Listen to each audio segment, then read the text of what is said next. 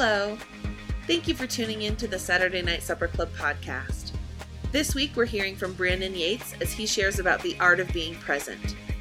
In an age where we're surrounded by distractions, it can be really easy to get caught up and then feel really distant from each other and distant from the Lord. Brandon addresses some of the most obvious distractions, like being on your phone all the time or getting caught up in social media, but he also addresses some of the things we might not have considered, like how we're being distracted by our own busyness. Our schedules get too full, and then we don't have enough time for ourselves, each other, and cultivating our relationship with the Lord. Brandon shares very vulnerably and personally about things that he's going through and how the Lord is teaching him to draw closer through all of it. Enjoy.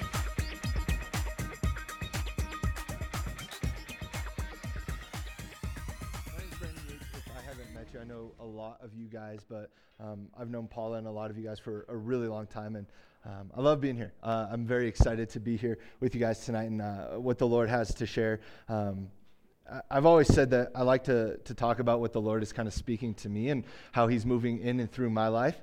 Um, and so I'm gonna I'm gonna do that tonight. And I, I I know you guys just prayed over me, but I just I always like to pray because it kind of brings just a, a sense of peace to my heart. So let's pray again because you can never do that too much. But uh, Jesus, we we worship you.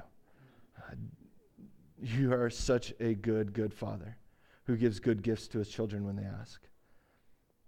So, God, right now we ask that you would move on our behalf, that you would speak to the deepest, darkest recesses of our heart, that you would call into light what needs to be brought forth. And God, I pray, Father, uh, that tonight boldness would be instilled, that courage would be instilled. I speak against fear or anxiety. But God, I pray, Father, uh, that we would be able to be vulnerable with ourselves tonight. And we'd be able to, to look at our lives and see where we need you and where we need to move. And uh, so we give you the next few moments. We ask that you would have your way and that we'd be obedient with what you place in our hands. In your awesome name we pray. Amen. Amen. Uh, growing up, my grandparents uh, were missionaries to Africa. And, and growing up, most of my life, about half the year, they would spend in South Africa, kind of traveling around, doing a, a lot of different stuff, Bible college stuff. Just, I, I honestly don't actually know what they really did. Um, I just know it sounded awesome. Um, and, and the coolest thing was, as a little boy, uh, you think about your, your family living in Africa and you think they're in like the wild savannah and like, fighting lions and stuff and they'd come home with all these awesome like toys and trinkets and baskets and like my grandpa's office was just filled with stuffed animals. Not like stuffed animal but like dead animals that were like literally stuffed. Um, and it was the it was the scariest place to go in the world. You never went down there as like an eight year old by yourself. Like you just didn't because it was sure death. Like it was it was terrifying. Um, but he they would always come home and they'd always have awesome stories uh, just about the wilderness and, and what they experienced. And one story that sticks out to me that, that they would share all the time, and I know it only happened once, but they would share it like it happened every single day. Um, but they were like, Yeah, we, we woke up one morning and we were going to the grocery store and we got out of our house, and, and sitting on top of our car was just this pride of lions. And I didn't believe him at first, but then they showed me a picture, and so I wasn't going to call my grandpa a liar to his face. Um, but I was like, That's the coolest thing ever. As, as a young boy, like the fact of living in the wilderness with like lions and all these like crazy animals, like just stirred something up. And ever since then, I've just been enamored with lions. Like people want Shark Week. No, forget that. I want, I want Lion Week. Like just lions tearing flesh apart week. Like that just sounds, that's the coolest thing ever. We were actually, my, my kids, I have two young kids, a, a two year old and a four year old.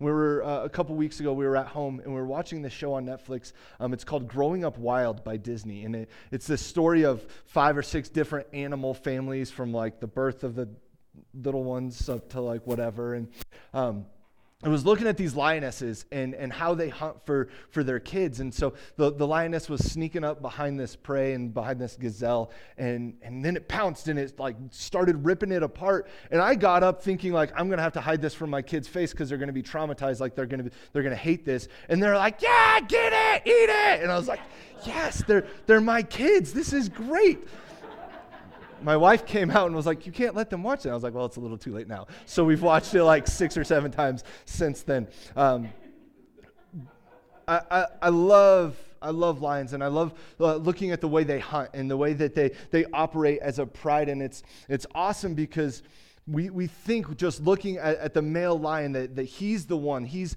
he's kind of the, the beast, he's the king of the jungle, right? But when we look at it, it's actually the lioness that does the lion's share of the work. She's the one that really does all of the hunting. And, and I, it, it's kind of weird that it's the chicks that you got to be worried about because they can do the most damage. And we could, we could do a whole nother message on that.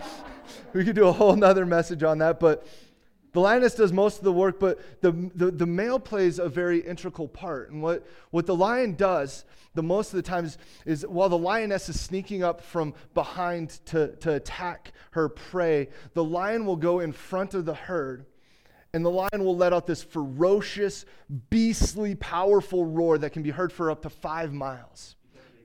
Because they can. It's about all they can do. So, so they let out this beastly roar, and, and, it causes the prey to scatter in every direction except towards the roar. They, they run from the roar because surely the roar is where the danger is. And what they don't realize is that when they turn their back on the roar, just in the grass behind them is where the real danger of the lioness is. That's where the real danger comes from. And here's why because what the prey doesn't know is that if it runs towards the roar, what it's going to encounter is typically the oldest, the weakest, the frailest, and the slowest lion in the whole pride. And I think it's that way in our lives sometimes. The, the, the roar that's coming at us in the here and now is terrifying. It, it freezes us, it, it shakes us, it, it, it causes us to want to turn and to run. But here's the thing it's, it's kind of counterintuitive, but it would, be, it would be more beneficial for the prey to run towards the roar than away from it, because the danger is when you turn your back on the roar. So get this There's, this is something that my grandpa had, had, had told me, but this is also kind of like an old proverb that throughout the African savannah tribes would tell their young is, hey, run towards the roar as they were growing up in this dangerous place, they would tell their kids, run towards the roar, run towards the roar. Why? Because that's not where the danger is. That's just kind of a, a facade. And we see in the Bible that the, the devil prowls around, around like a roaring lion. And so often when we hear him speak or when circumstances come into our lives that are terrible, that are, that are so frightening, we would rather, instead of dealing with them in the moment, we would rather turn our backs on them and run in the opposite direction. And so here's what I want to talk about real quick is that the art of being present, present starts with the ability and your willingness to run towards the roar. Run towards the roar. That, that, that doesn't make sense to most of us when there's, when there's danger ahead of us, when there's danger before us, what, what, what, we, we kind of get that fight or flight mentality. And the most majority of us, we choose to run. We choose to turn and to go the other direction. We want to we wanna stay safe. We want to live another day. We want to we wanna take another breath. We want to have another moment. And so, so we run from the roar. We, we choose to run and not be in the here and now. Here's, here's the problem with the present for some of us, our present, our today, our tomorrow, our next week, flat out sucks. Can I be honest enough and say that? Our future, what we're going through, the issues in our life, the brokenness, the weakness, the hopelessness that we're encountering in our lives or in our families' lives or, or just in this world in general is, is terrifying. And it would be so much easier for us to turn our backs on the present to turn our backs on the roar of the fear that's before us. It's so much easier to turn and run the other way.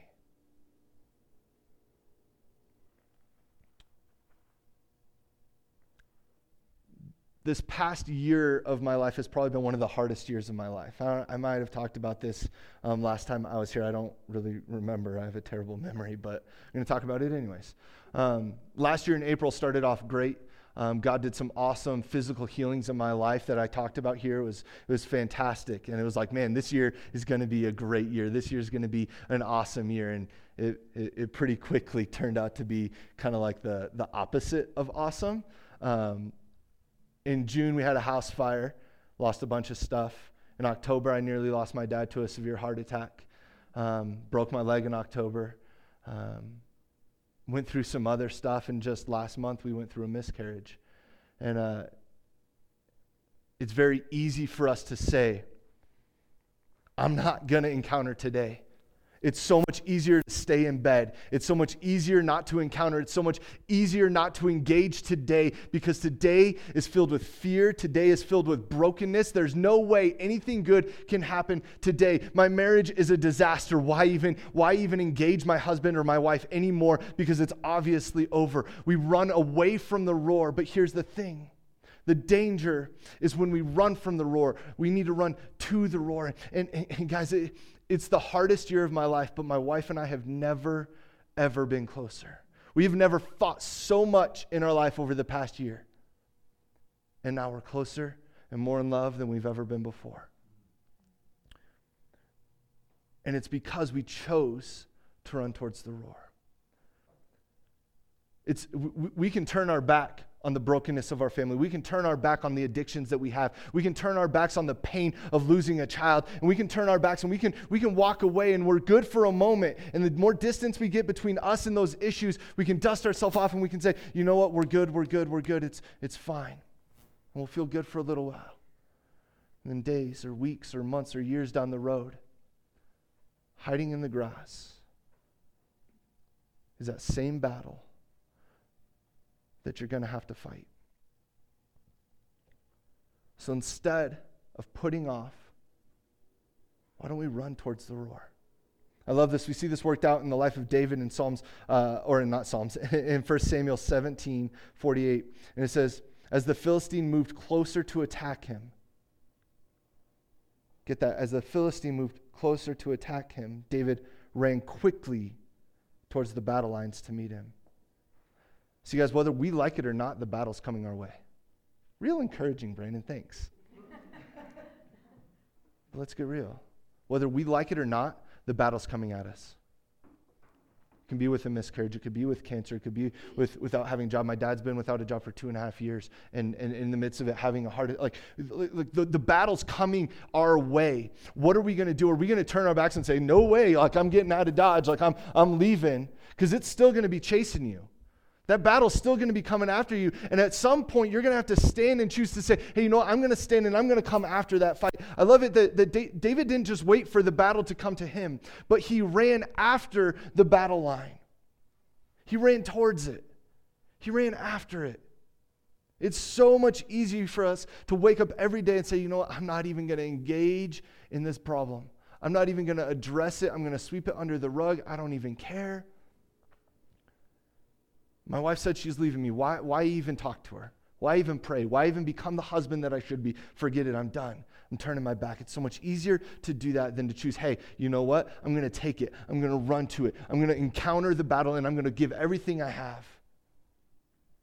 You guys ever got a, a cut on your arm that, that like it's, it's pretty painful or an injury and you, you kind of just like grab it and you're like, ah, and then afterwards you're like, oh, it's not so bad anymore right? Like it's kind of it's kind of that the same idea. Uh, uh, idea. Are you going to fight today?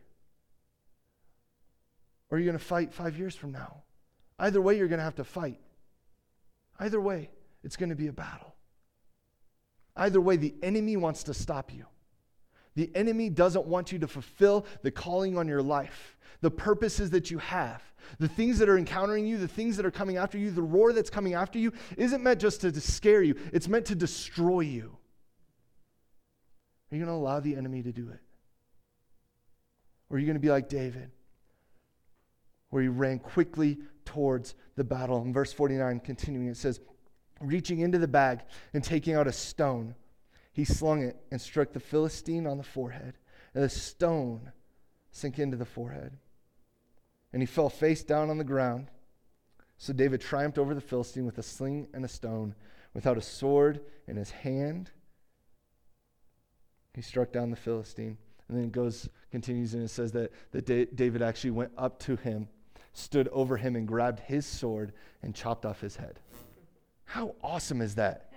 My son has a Lego Bible, and this story is in it, and it shows that. Lego blood in my son's Bible. It's fantastic, guys. You got to get it. Here's the thing, and I'm going to try to connect them together, and I, I, and I, hope, I hope this makes sense. David ran towards the battle. not with a sword in his hand. The sword was the weapon of the day that everybody used. That's how you defended yourself in the day, was, was the sword. That's just, that's what you did. It even says earlier that he strapped a sword on his side and he took it off because it didn't feel right. So often we run into the battles that we face with, with the weaponry that's common for today. Hey, your family, your, your marriage is over. Yeah, sure, I'll run towards it with divorce. I'll just end it, whatever. You're an alcoholic? Sure, I'll run towards it with more alcohol. David didn't run towards the battle with a weapon that was, was, was normal for the day. He went with a weapon that he was comfortable with. And it says that he, he picked up five stones and he ran after and he let loose a stone into the air.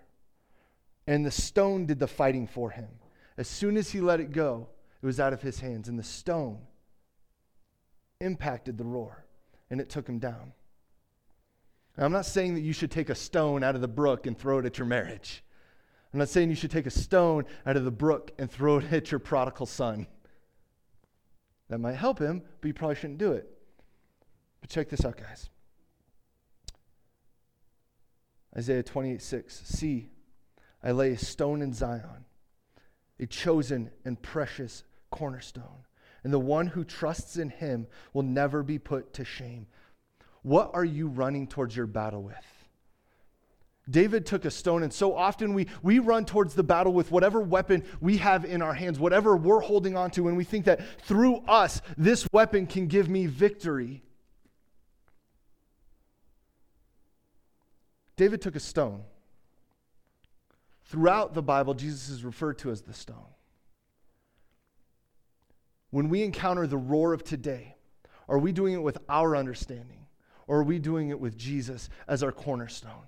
Are we doing it with Him as our power? Are we going through Him as our source? And are we letting Him attack the battle? We still have a part to play. We still have to choose to run after it. But once we get to the point where the battle actually engages, we can let loose and we can let Jesus be our defender. We can let Him fight the battle. We, we still have to do some internal changing. We still have to do our part. But are we choosing to fight the battle? And here's the thing that's why we get so fearful sometimes, is because we think we have to be the ones to fight the battle. We just have to be the ones to run towards it and then let Jesus move in and through our lives to give us the victory. 1 Peter 2 7, it says, This stone is worth much to you who believe. The stone, Jesus, he's worth so much to those who believe. Do you think David believed that this weaponry that he chose was going to give him the victory? Absolutely. He wouldn't have gone into battle without it. And I think some of us think, this battle's too big for Jesus. This roar is too big for him. Why even engage it? Why run after it? It's because we're not here. It's because we haven't spent time with Jesus. It's because we haven't, haven't, haven't spent time listening to him and going after it. I love uh, Braveheart William Wallace. He says, I fight and you will die, run and you will live, at least for a while.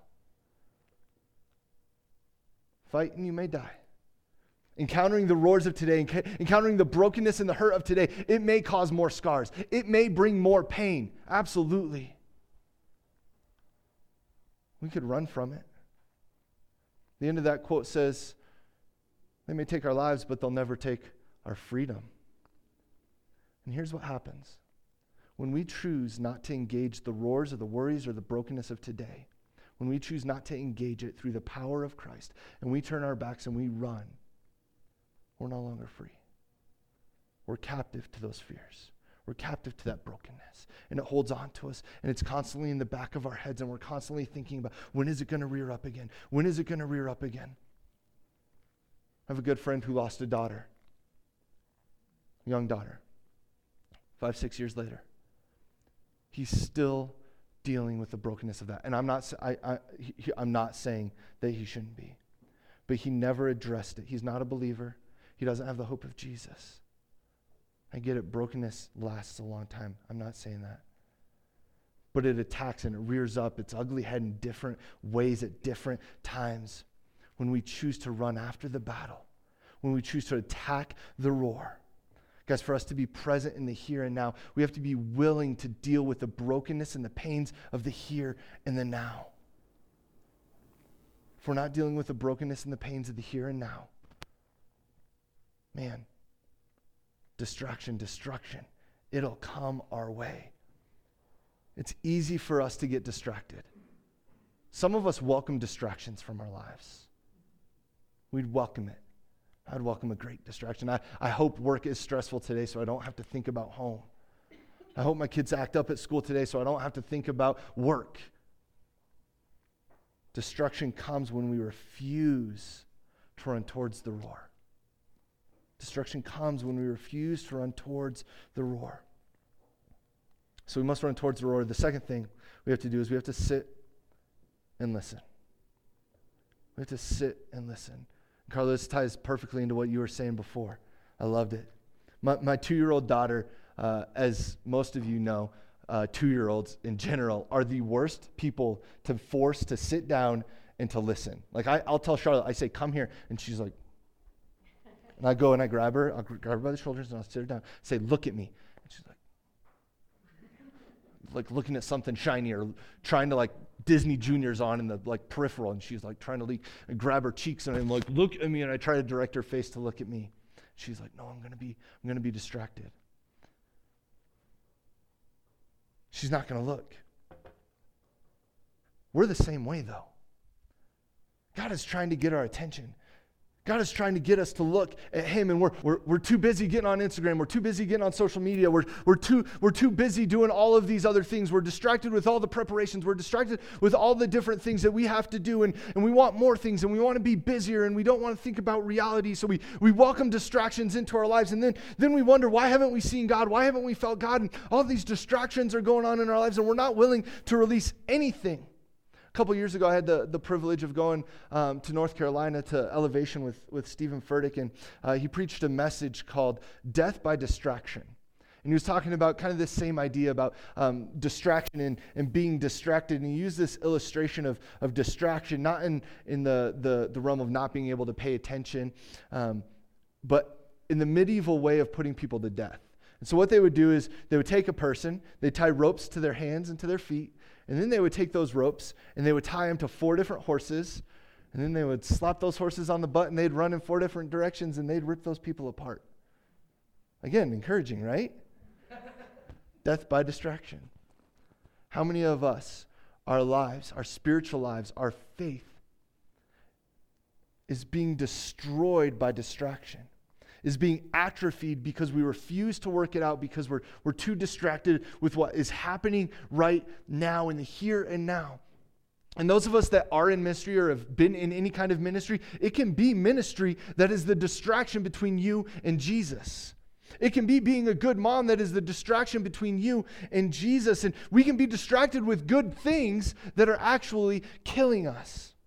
You guys have heard this story before in Luke 10, starting in verse 38. It says, As Jesus and his disciples were on their way, he came to a village where a woman named Martha opened up her home to him. Oh, how nice. That's awesome. Jesus comes, you open your door. That's what you do. She had a sister called Mary who sat at the Lord's feet listening to what he said.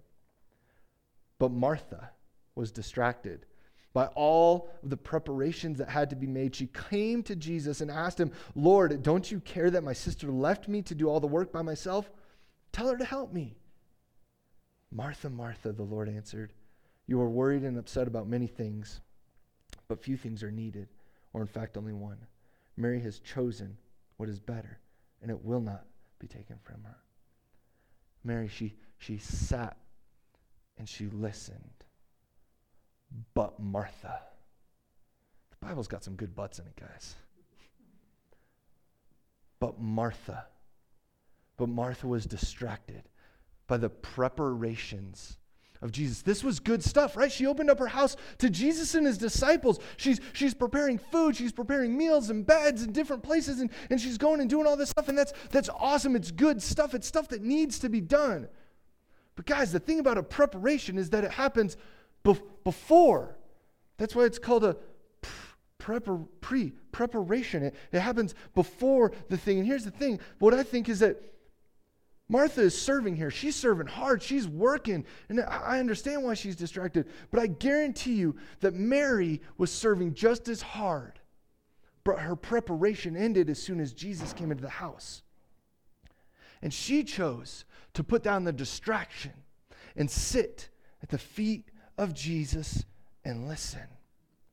Some of us are saying, my distractions aren't bad. They're needed. I have to take my kids to 14,000 different sports events. I have to have my two year old in gymnastics. I have to watch all of the Netflix series. I have to do all of this. I have to go to this. I have to do that. I have to be involved in this club and this club and this thing and this thing. And we, we, we've got to do it and we don't want to hurt people. So we're just going to take on more stuff. We're never going to say no. And by the time we know it, our limbs are ripped apart and we can't handle anything. See you guys. No. You may be saying you're not doing anything bad. You're not distracted with bad stuff. I get this. But if the enemy can't stop you with bad things, he'll distract you with the good things.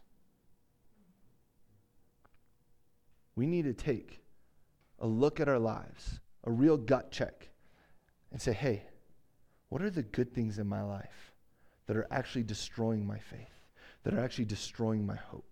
that are actually destroying my family.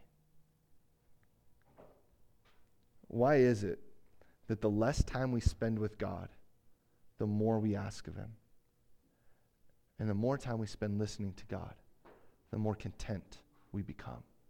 See, I'm more like Martha, or I'm too distracted, but I'll constantly ask of God. He's going to listen, He's going to answer. I get it. But I want to be more like Mary where I just sit in his presence and I'm content with who I am, with what he's speaking, with what he's calling me to do. Well, why do you think David so fearlessly, I guarantee you his heart was bumping in his chest, but why do you think he so fearlessly ran towards the battle? It's because the preparation he had beforehand when he was sitting in the field, tending the sheep, worshiping and talking and listening and listening and sitting and waiting. And Jesus was speaking to him. No wonder we can't run towards the roar of tomorrow because we don't know who we are. We don't know that we're sons and daughters of the King Most High because we haven't spent the time sitting and listening and being encouraged and being built up and having identity spoke to and having hope spoke to. It's easy to be fearful when we have no idea of what's going to happen in the end. But when we've spent time sitting and listening to Jesus, how much easier is it for us to run with confidence the race set before us? When we know who we are in God, when we know what He's spoken about us, when we know who He's called us to be, it's so much easier to run towards that race so much easier to run towards that roar, to run towards that brokenness, to run towards that hopelessness, to encounter those icky, sticky, gross situations. Because if we don't do it now, it's going to come up out of nowhere. And it might just take us out. Are you willing to sit and listen to what God has to say about you and to you so that you can run towards the roar? Or are you going to let yourself just be distracted the rest of our lives? Let's pray. God, we come before you. Jesus, I, I pray, God, that as we look at our lives, as we look at the brokenness in our lives, uh, none of us are perfect. We're all screwed up. We're all, we're all human. God, I pray, Father, that you would speak to our identities, that you would speak to our destinies that we have a hope and a future before us, and that when we call, when we knock, that you will answer. God, as we deal with these situations, God, would we be encouraged in them as we sit and listen to you? In your awesome name we pray. Amen.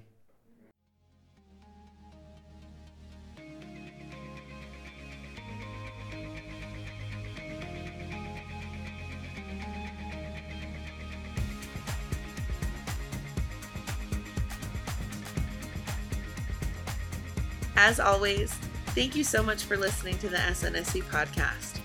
Make sure that you follow us on SoundCloud and subscribe to us in iTunes to stay up to date on the latest episodes. Here at SNSC, we care so much about community.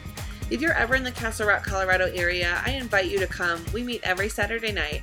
We have awesome worship, an amazing message from one of these speakers, and we always share a free meal. You can find more information at SaturdayNightSupperClub.org. Have a great week.